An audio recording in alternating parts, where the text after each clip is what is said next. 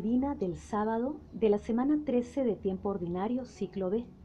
Santo Tomás, apóstol. Porque me has visto, has creído. Dichosos los que crean sin haber visto. Oración inicial. Santo Espíritu de Dios, amor del Padre y del Hijo, ilumínanos con tus dones para que podamos comprender los tesoros de la sabiduría que Jesús nos quiere revelar en este día Otórganos la gracia para meditar los misterios de la palabra y revélanos sus más íntimos secretos. Madre Santísima, intercede ante la Santísima Trinidad por nuestra petición. Ave María Purísima, sin pecado concebida. Paso 1. Lectura. Lectura del Santo Evangelio según San Juan, capítulo 20, versículos del 24 al 29.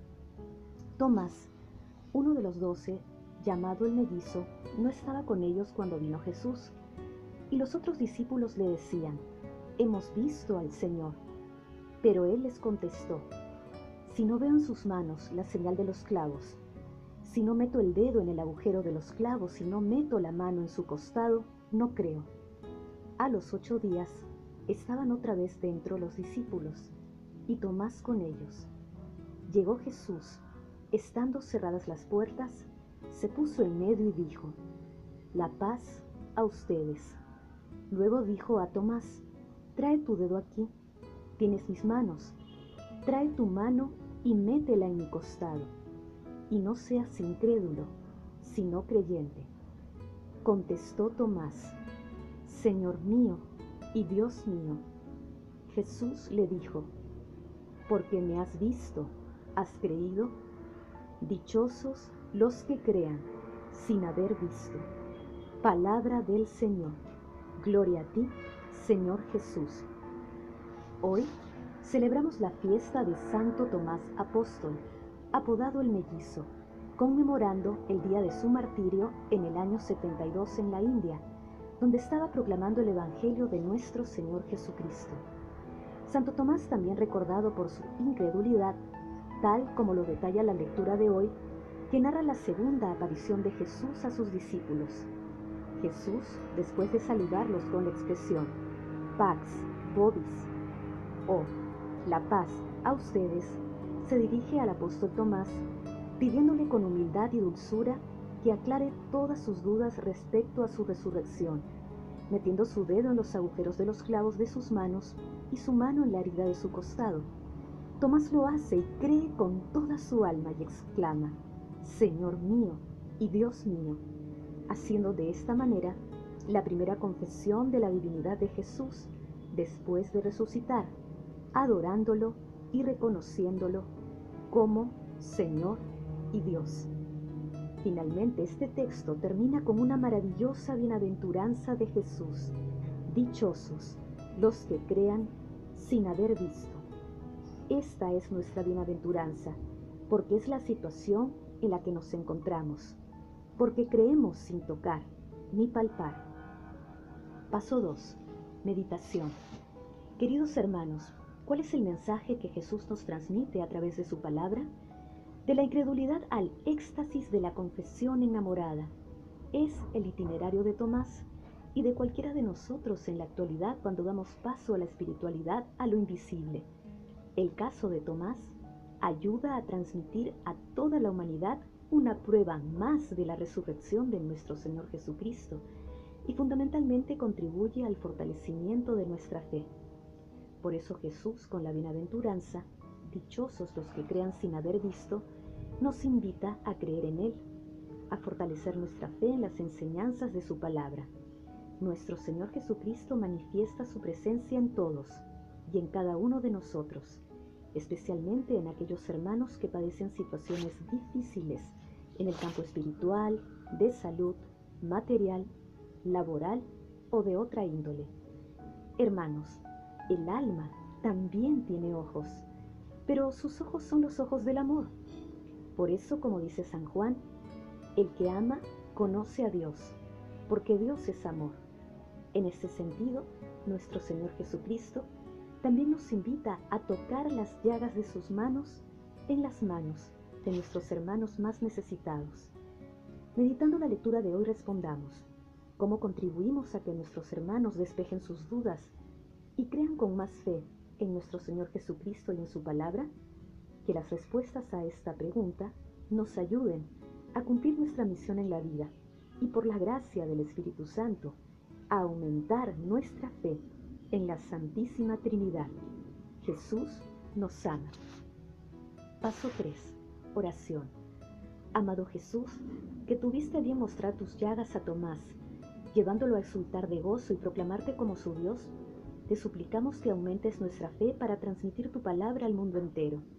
Espíritu Santo, concede la gracia de conocer y amar más a la Santísima Trinidad, a quienes buscan a Dios y a quienes se encuentran apartados de los preceptos cristianos. Concédenos los dones para ayuda a nuestros hermanos a encontrar a Jesús. Amado Jesús, misericordia infinita, libera a las benditas almas del purgatorio, protege a los agonizantes y llévalos a tu reino. Madre Santísima, Madre de la Divina Gracia, intercede ante la Santísima Trinidad por nuestras peticiones. Amén. Paso 4. Contemplación y acción. Hermanos, contemplemos a nuestro Señor Jesucristo con una reflexión de San Cirilo de Alejandría. Los milagros extraordinarios acompañan casi siempre la incredulidad, y los oyentes no admiten con facilidad lo que está por encima de la razón despierta casi necesariamente en ellos una dificultad, casi un rechazo a creer. Algo de este género le sucedió al sapientísimo Tomás a propósito de la resurrección de nuestro Salvador. Por eso no admite fácilmente el testimonio de los otros discípulos, aunque, según la ley mosaica, bastaba con la palabra de dos o tres testigos. En el discípulo me parece no pesó tanto el no dar crédito a las palabras como la gran amargura que sintió por no haber visto también él al Señor. Tal vez pensó que había sido privado para siempre de la misma. Se apareció entonces de nuevo al Señor. Era menester dar un remedio a quien lo necesitaba y había manifestado una fe más débil. Viene y en cierto modo está con los discípulos que se habían reunido por él precisamente ocho días después, es decir, el domingo. Así pues nosotros, con mucha razón, nos reunimos en las iglesias el octavo día, y puesto que debemos decir algo que es más bien místico y supera la capacidad de la inteligencia, cerramos las puertas, pero sobreviene y se aparece a todos nosotros, Cristo, de manera invisible y al mismo tiempo visible, de modo invisible como Dios, de modo visible con el cuerpo. Nos permite en efecto tocar y nos da su santa carne, nos aproximamos por gracia de Dios para participar en la mística Eucaristía, tomando a Cristo en nuestras manos, a fin de que también nosotros creamos firmemente. La participación en los santos misterios es una verdadera confesión y una memoria de que el Señor murió y resucitó por nosotros. Debemos evitar el peligro de la incredulidad y hacer que nos encuentres siempre firmes y estables en la fe. Queridos hermanos, hagamos el compromiso de contribuir a evangelizar con nuestras palabras, con nuestros gestos, con nuestras acciones, con nuestras vidas, para que nuestros hermanos que están alejados de los preceptos cristianos crean en nuestro Señor Jesucristo. Somos bienaventurados por la gracia de Dios. Como Santo Tomás Apóstol, confesemos también nuestra fe diciendo, Señor mío y Dios mío. Aprendamos la lección tenemos que creer sin ver, convencidos de que la fe en nuestro Señor Jesucristo está conectada con experiencia de los apóstoles y de los primeros cristianos quienes fueron los primeros testigos de la gloria de Cristo resucitado. Glorifiquemos a la Santísima Trinidad con nuestras vidas. Oración final. Gracias Señor Jesús por tu palabra de vida eterna. Que el Espíritu Santo nos ilumine para que tu palabra penetre a lo más profundo de nuestras almas y se convierta en acción. Dios glorioso, escucha nuestra oración. Bendito seas por los siglos de los siglos. Madre Santísima, intercede ante la Santísima Trinidad por nuestra petición. Amén.